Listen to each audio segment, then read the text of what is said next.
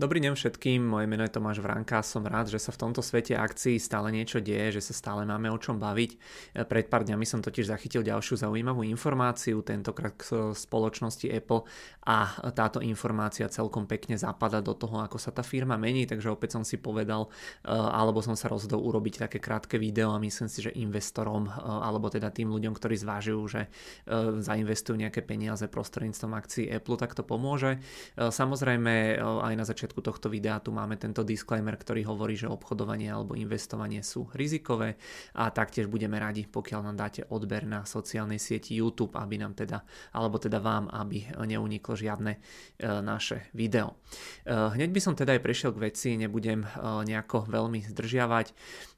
Čo robí Apple a na čom v podstate zarába? Tú firmu asi všetci poznáme, alebo aspoň teda väčšina z nás ju vníma ako výrobcu telefónov iPhone, potom menej známe sú iPady, Macy a podobne. Tu je ale samozrejme logické, že do nekonečna iPhony raz asi nemôžu a nebudú. Už ich má dosť ľudí, jednoducho je tam obmedzený priestor pre rast, aj keď je to stále najdôležitejší produkt pre firmu. Takže logicky Apple sa bude snažiť hľadať nové zdroje príjmov. Tu v podstate, keď sa pozrieme, tak vidíme, že za ten rok 2021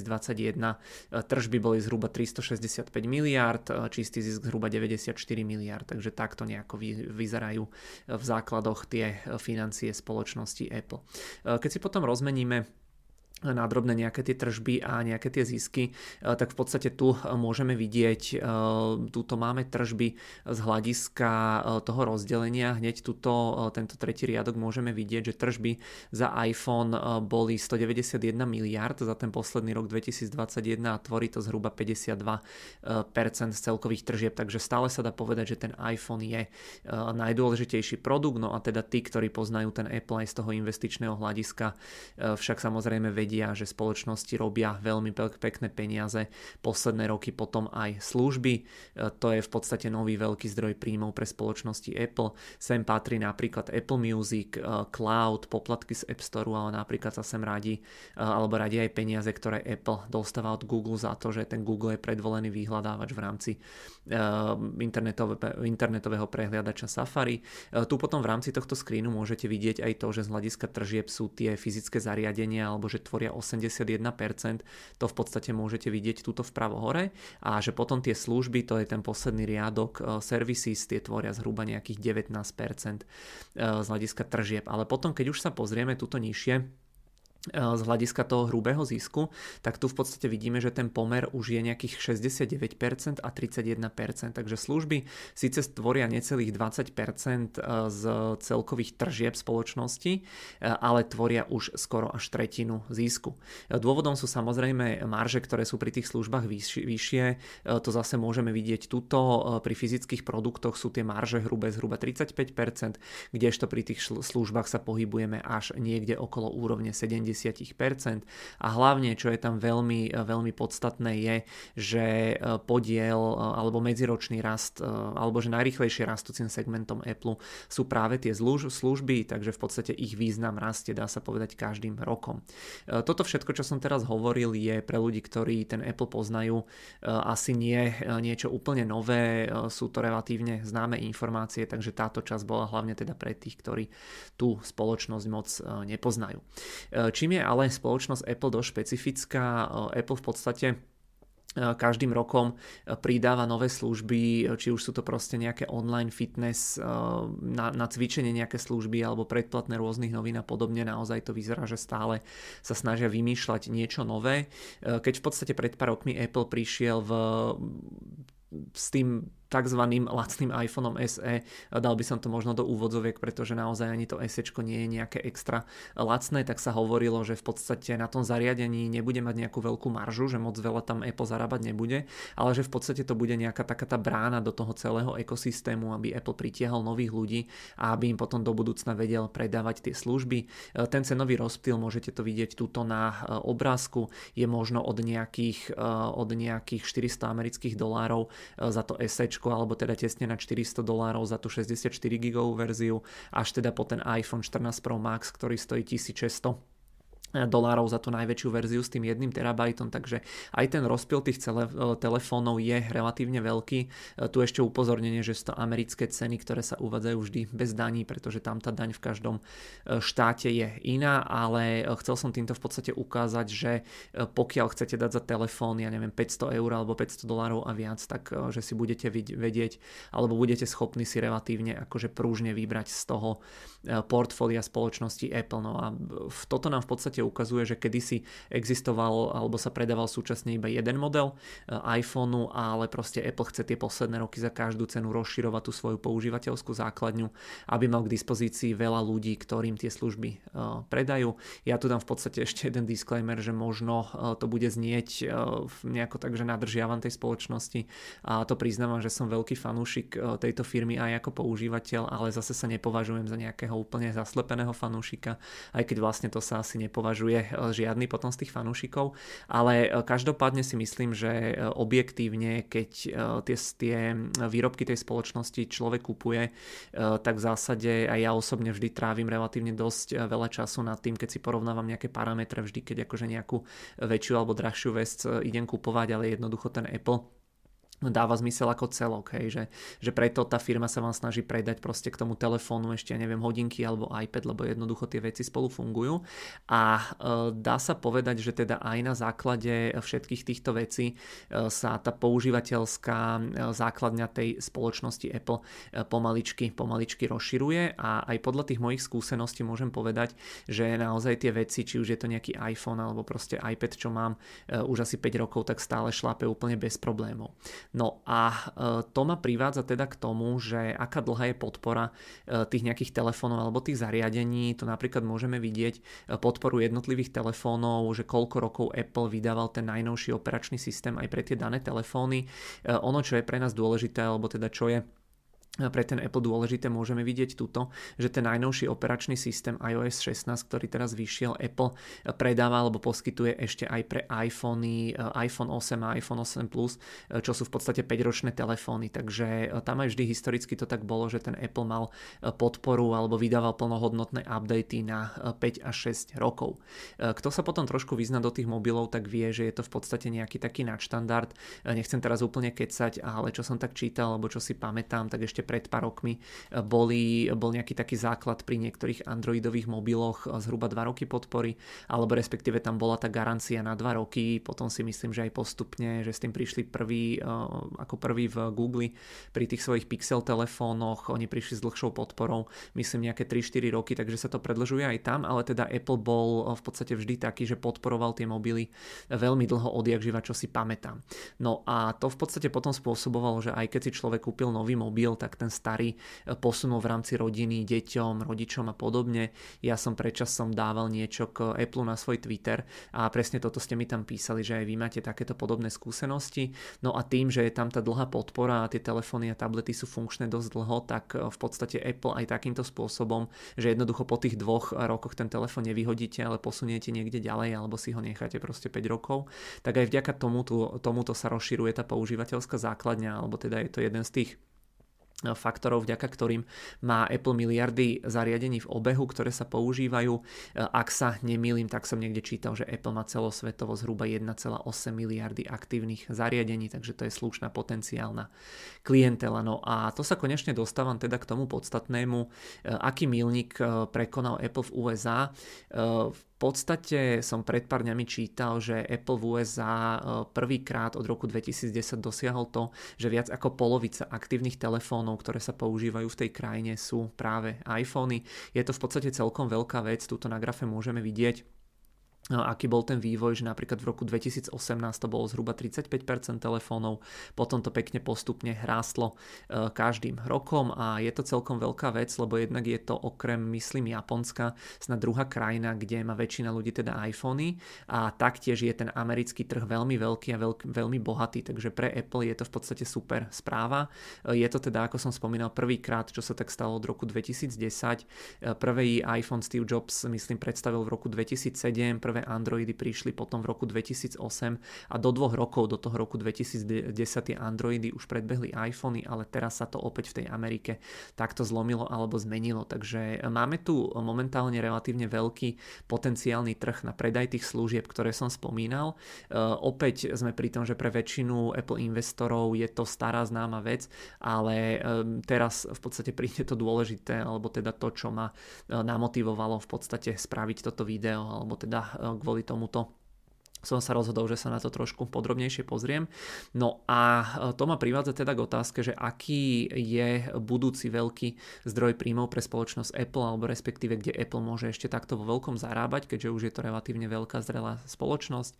ako už som teda vyššie spomínal, tak Apple tú paletu služieb stále rozširuje a v poslednej dobe sa hovorí aj o tom, že preniká aj čoraz viac do toho reklamného biznisu. E, asi ste zachytili, že už možno rok alebo možno rok a pol dozadu, alebo aj viac Apple priniesol zmenu v iOS, v operačnom systéme iOS a po aktualizácii, po otvorení aplikácií tretich strán sa tie aplikácie opýtali, či môžu sledovať vaše dáta a na základe toho vám cieliť reklamy. Ja si na to živo spomínam, ja som si spravil ten update a tam keď som prvýkrát otvoril Facebook alebo Instagram alebo teda eh, aj hociakú inú aplikáciu, eh, tak tam na mňa vyskočilo tak sugestívne napísané, že či teda chcem dovoliť zbierať dáta napríklad tomu Facebooku, aby mi poskytoval personalizované reklamy Logicky väčšina ľudí e, dala, že nie, že jednoducho nechcú, aby tie aplikácie o nich zbierali dáta, aby im neposielali nejaké tie reklamy, ale e, to samozrejme neznamenalo, že ste prestali mať tie reklamy, lenže boli oveľa viac odveci, že vám to napríklad ponúkalo nejaké služby, ktoré boli na Slovensku nedostupné a podobne.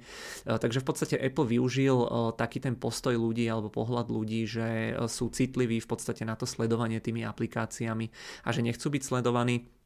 z toho, čo som vtedy k tomu čítal, tak si pamätám, že dokonca vyše 90% ľudí nepovolilo sledovanie tým aplikáciám, ale už málo kto si uvedomil, že jednoducho uh, tie reklamy tam stále budú mať, len že budú oveľa nepresnejšie alebo horšie cielené. Uh, Apple sa týmto samozrejme chválil, že ako teda dbá na to súkromie a podobne, ale v podstate tá firma sa už nikde potom nepochválila tým, že tie dáta, respektíve ich zbieranie zakázal iba tretím stranám a že teda sám Apple ich stále zbiera a na základe nich vie reklamy cieliť takže e, úplne dokonalá eliminácia nejakej konkurencie sa dá povedať. E, je to v podstate úplne úžasné z jednej e, strany, že ako viete z tej svojej platformy vytlačiť alebo teda skomplikovať veľmi výrazne fungovanie iným spoločnostiam. No a ten výsledok na seba nenechal dlho čakať, pretože zhruba, toto myslím, že sa stalo zhruba rok a pol dozadu a už zhruba po šiestich mesiacoch boli vidieť aj nejaké prvé konkrétne výsledky v rámci teda tohto, čo Apple spravil. Apple to v podstate s reklamou eh, najskôr začal eh, skúšať v obchode s aplikáciami v rámci toho App Store, kde sú teda okrem toho, čo hľadáte aj sponzorované sloty pre reklamy. Ak si tam zadáte napríklad Instagram, tak v niektorých krajinách vám to v rámci reklamy ponúkne eh, na stiahnutie napríklad aj aplikáciu TikTok alebo podobne, alebo keď tam zadáte, ja neviem, Amazon Prime, tak, man, tak vám to tam vyhodí sponzorovaný odkaz na Netflix a podobne a samozrejme za toto si tie platformy účtujú peniaze, takže je to, je to vo svojej úplnej prapodstave podstate reklama aj keď na aplikácie. No a tu v podstate môžeme vidieť, že e, ešte zhruba koncom eh, tu môžeme vidieť, eh, ako sa vyvíjal podiel jednotlivých tých reklamných platformiem v rámci teda toho Appleckého obchodu s tými aplikáciami a môžeme vidieť, že napríklad v oktobri, 2000, v oktobri 2019 Apple tvoril na tomto poli možno 5% z celkových reklam a že jednoznačne tu dominovala meta. Toto je tá bledo, bledomodrá časť, tu to môžete vidieť, tmavomodrá časť je Apple. A môžeme vidieť, že potom prišli postupne tie zmeny a že tie zmeny, keď prišli, tak ten Apple za začal na tomto poli tých reklam jednoducho dominovať a dostal sa na podiel až nejakých 60%. Takže e, je to, je to v podstate celkom pekné, že e, už koncom toho minulého roka bol e, Apple zodpovedný v rámci teda týchto reklam až za skoro 60% veškerej reklamy, ktorá bola takto ako keby adresovaná alebo teda za 60% cielených stiahnutí aplikácií a rok predtým to bolo možno nejakých, ja neviem, 15%. Tento trh je sám o sebe veľmi veľký, v roku 2019 sa hovorilo, že má objem zhruba 60 miliard, tento rok, e, alebo teda do pár rokov by to malo byť až cez 100 miliard amerických dolárov. A to sa bavíme len teda vyslovene o reklamách v rámci aplikácií. A podľa odhadov Apple, e, alebo podľa odhadov ten Apple za reklamu zarobil minulý rok, alebo mal tržby asi 5 miliard a e, do roku 2025 by to mal byť až zhruba štvornásobok, zhruba 20 miliard amerických dolárov a do roku 2026 sa hovorí až o nejakých 30 až 40 miliardách. No a samozrejme, tuto na tento rastúci podiel Apple už ste si určite všimli, že najviac teda E, doplatila Meta. E, v podstate tí inzerenti videli, že ten Apple má lepší prehľad, lebo jednoducho zbiera tie dáta v porovnaní napríklad s tým Alphabetom alebo, e, alebo Facebookom a jednoducho dávali tí inzerenti tie reklamy priamo teda Apple, napríklad na rozdiel od tej Mety, ktorej ten pokles klesol možno na nejakých 15%, že v podstate si tie pozície Apple a Meta takto, takto premenili, takže naozaj hlavne citeľné to bolo teda pri tej Mete, že jednoducho tam ten podiel veľmi veľmi výrazne e, klesol, takže toto je veľmi zaujímavý obrázok, ktorý ukazuje podiel tých jednotlivých aplikácií e, alebo služieb, ktoré dokážu v podstate predávať tú reklamu. No a e, pred pár týždňami potom prišla informácia, že Apple chce tento svoj reklamný biznis pomaličky rozširovať. Ja som tu v podstate hovoril o obchode s aplikáciami, ale plánuje Apple jednak zdvojnásobiť počet ľudí, ktorí pracujú v rámci tejto divízie. Ja som niekde čítal, že tam teraz majú asi 200 až 250 ľudí ľudí. V roku 2000, 2020 eh, to bolo asi len 50 ľudí a chcú prijať ďalších vyše 200 ľudí. Reklamy chce potom firma rozširovať aj v rámci samotného App Store na tej úvodnej stránke. Okrem toho chce Apple reklamy rozširovať aj napríklad do apky eh, akcie, to, to je tá Stocks predinštalovaná aplikácia alebo News. Proste sa to pomaličky eh, skúša v ďalších nejakých aplikáciách. Postupne to bude určite Apple rozširovať a pridávať. No a teraz sa v podstate podstate môžete tiež pozrieť na ten graf, e, ktorý tu je, ktorý ukazuje, že v tom roku 2020 naozaj Apple mal tie tržby e, z toho reklamného e, biznisu možno na úrovni, ja neviem, 1 miliardy alebo proste pár miliard amerických dolárov. V tomto roku 2022 sa bavíme, že už by to malo byť zhruba 5 miliard a vidíte, že každým ďalším rokom to rastie a že jednoducho analytici očakávajú, že do roku 2026 Apple bude mať tržby zhruba 30 miliard z toho reklamného biznisu, ktorý e, takto plánuje pomaličky, ale e, isto rozširovať. No a čo to v podstate môže znamenať pre tú firmu, alebo teda pre nás akcionárov? E, ja som sa snažil spraviť taký veľmi zjednodušený prepočet, ako už som spomínal, tak túto za tých posledných 12 mesiacov zjednoduším to, tak mal Apple tržby zhruba 400 miliard dolárov a ten čistý zisk zhruba 100 miliard amerických dolárov. Tu potom môžete vidieť, že ten hrubý zisk bol asi 170 miliard. Ja som to všetko samozrejme zaokrúhlil No a dajme tomu, že do tých 4 rokov by naozaj mohli k tým tržbám pridať tých 30 až 35 miliard amerických dolárov z reklám. Netreba tam ale zabúdať na to, že ten Apple dokáže mať na týchto službách veľmi vysoké marže. Ja som tam spomínal, že na začiatku, že pri tých službách má Apple tie hrubé marže okolo 70%. Mne ešte napadlo, že sa potom pozrieme aj na konkurenciu. Tu v podstate vidíme nejaké hrubé, alebo teda základné čísla alfabetu a môžeme vidieť, že alfabet má tie hrubé marže opäť veľmi zjednodušujem, okolo 60%. Keď sa pozrieme na metu, tak meta má tú hrubú maržu dokonca okolo 80%, takže 60 a 80%, keď to spriemerujeme, e, tak mi to vychádza na 70% hrubú maržu, aj teda podľa toho, ako to má konkurencia a plus minus to aj sedí e, v porovnaní s tým, koľko má Apple, e, aké má marže teda na tých, e, na tých svojich službách. No a keď teda počítame s tým, že by to tak naozaj mohlo byť, tak tých 30 až 35 miliard amerických dolárov by teda mohol byť hrubý zisk okolo 24 až 28 miliard dolárov, to je tých 70% z tých predpokladaných tržieb. Teraz je ten hrubý zisk okolo 170 miliard amerických dolárov, takže sa bavíme o navýšení, o navýšení o zhruba 14 až 17%. Eh, keď to prerátame teda na eh, ten čistý zisk, tak v čistom by to mohlo generovať Apple ročne naviac eh, pri tých maržiach, pri ktorých to má súčasne zhruba nejakých 14 až 17 miliard amerických dolárov. Takže ten zisk Apple by v podstate nemusel byť už len v úvodzovkách tých 100 miliard, ale keby sa to naozaj takto podarilo, tak ten čistý zisk už len na základe týchto reklam by mohol zrásť na nejakých 114 až 117 miliard amerických dolárov. Takže to je naozaj veľmi pekné, nejaký ten 14 až 17-percentný rast. E, je to, je to podľa mňa naozaj veľmi, veľmi dobré, obzvlášť e, keď to má ešte tú výhodu, že neriešite na rozdiel od nejakých iPhoneov, iPadov a podobne žiadnu logistiku, neriešite proste problémy ja neviem, s čínskou vládou a podobne, že naozaj všetko sa to distribuje online, e, takže naozaj to môže byť podľa mňa celkom pekný zdroj príjmov. Snad som sa v rámci tých výpočtov nikde nesekoval, myslím, že teda nie, ale jednoducho takto nejako mi to vychádza, takže príde mi to naozaj ako celkom pekný e, veľký zdroj potenciálnych príjmov pre Apple aj do budúcna. A ešte jedno porovnanie, v podstate keď sa tuto pozriete, e, keď sa ešte vrátim o jedno späť, tak tá meta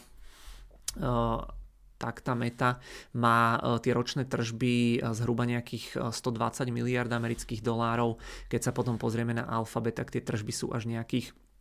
260 miliard amerických dolárov za ten minulý rok. Takže si zoberte, že aj keby ten Apple do pár rokov dosiahol tie tržby 30 až 35 miliard dolárov, tak stále je to násobne menej, eh, aké tržby má Meta alebo teda spoločnosť Alphabet. Takže samozrejme si myslím, že aj tu by bolo stále kam rásť a možno nejakých 10 rokov, tak tie tržby by mohli byť za tú reklamu, ja neviem, 50 až 100 miliard amerických dolárov. Fakt netuším, tie čísla si vymýšľam, ale eh, príde mi to naozaj veľmi veľký zdroj potenciálnych príjmov potom aj do budúcna.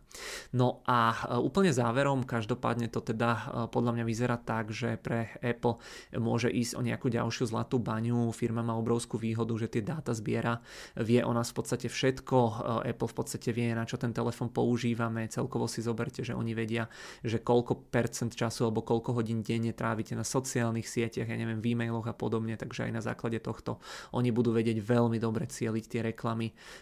Apple má miliardy aktívnych užívateľov užívateľov, takže naozaj obrovský potenciálny trh. E, tu si dovolím tvrdiť, že v globále v podstate aj táto vzorka ľudí, ktorá používa tie iPhony, je e, ako keby bohatšia e, ako vzorka, ktorá používa vo všeobecnosti Androidy. Teda nie, že si dovolím tvrdiť, ale to som v podstate čítal aj niekde v minulosti, že tá prvá skupina, tie iPhony alebo ľudia používajúci iPhony, že majú oveľa menší problém ako keby aj si platiť nejaké aplikácie, že naozaj tam ten rozdiel v nejakej priemernej útrate v rámci teda tých storov bol niekoľkonásobný, takže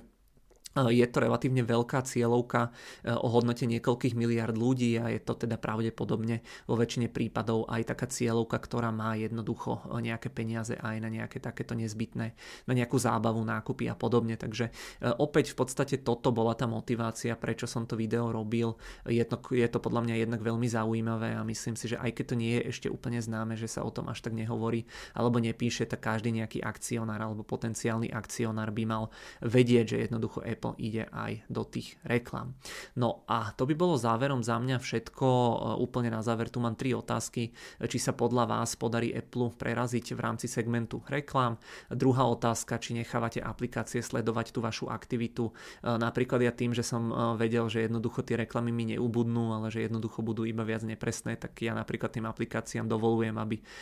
ako, ako keby ma sledovali a zbierali tie dáta, lebo si to odôvodňujem tak, že jednoducho potom by som mal mať nejaké to presnejšie zacielenie tej reklamy a tretia otázka, že či vám príde v poriadku, že Apple takýmto, takýmito krokmi vytlačil tú konkurenciu a že jednoducho sám si takto buduje ten svoj vlastný reklamný biznis. No a za mňa už by to bolo naozaj e, všetko. Ďakujem veľmi pekne za pozornosť. E,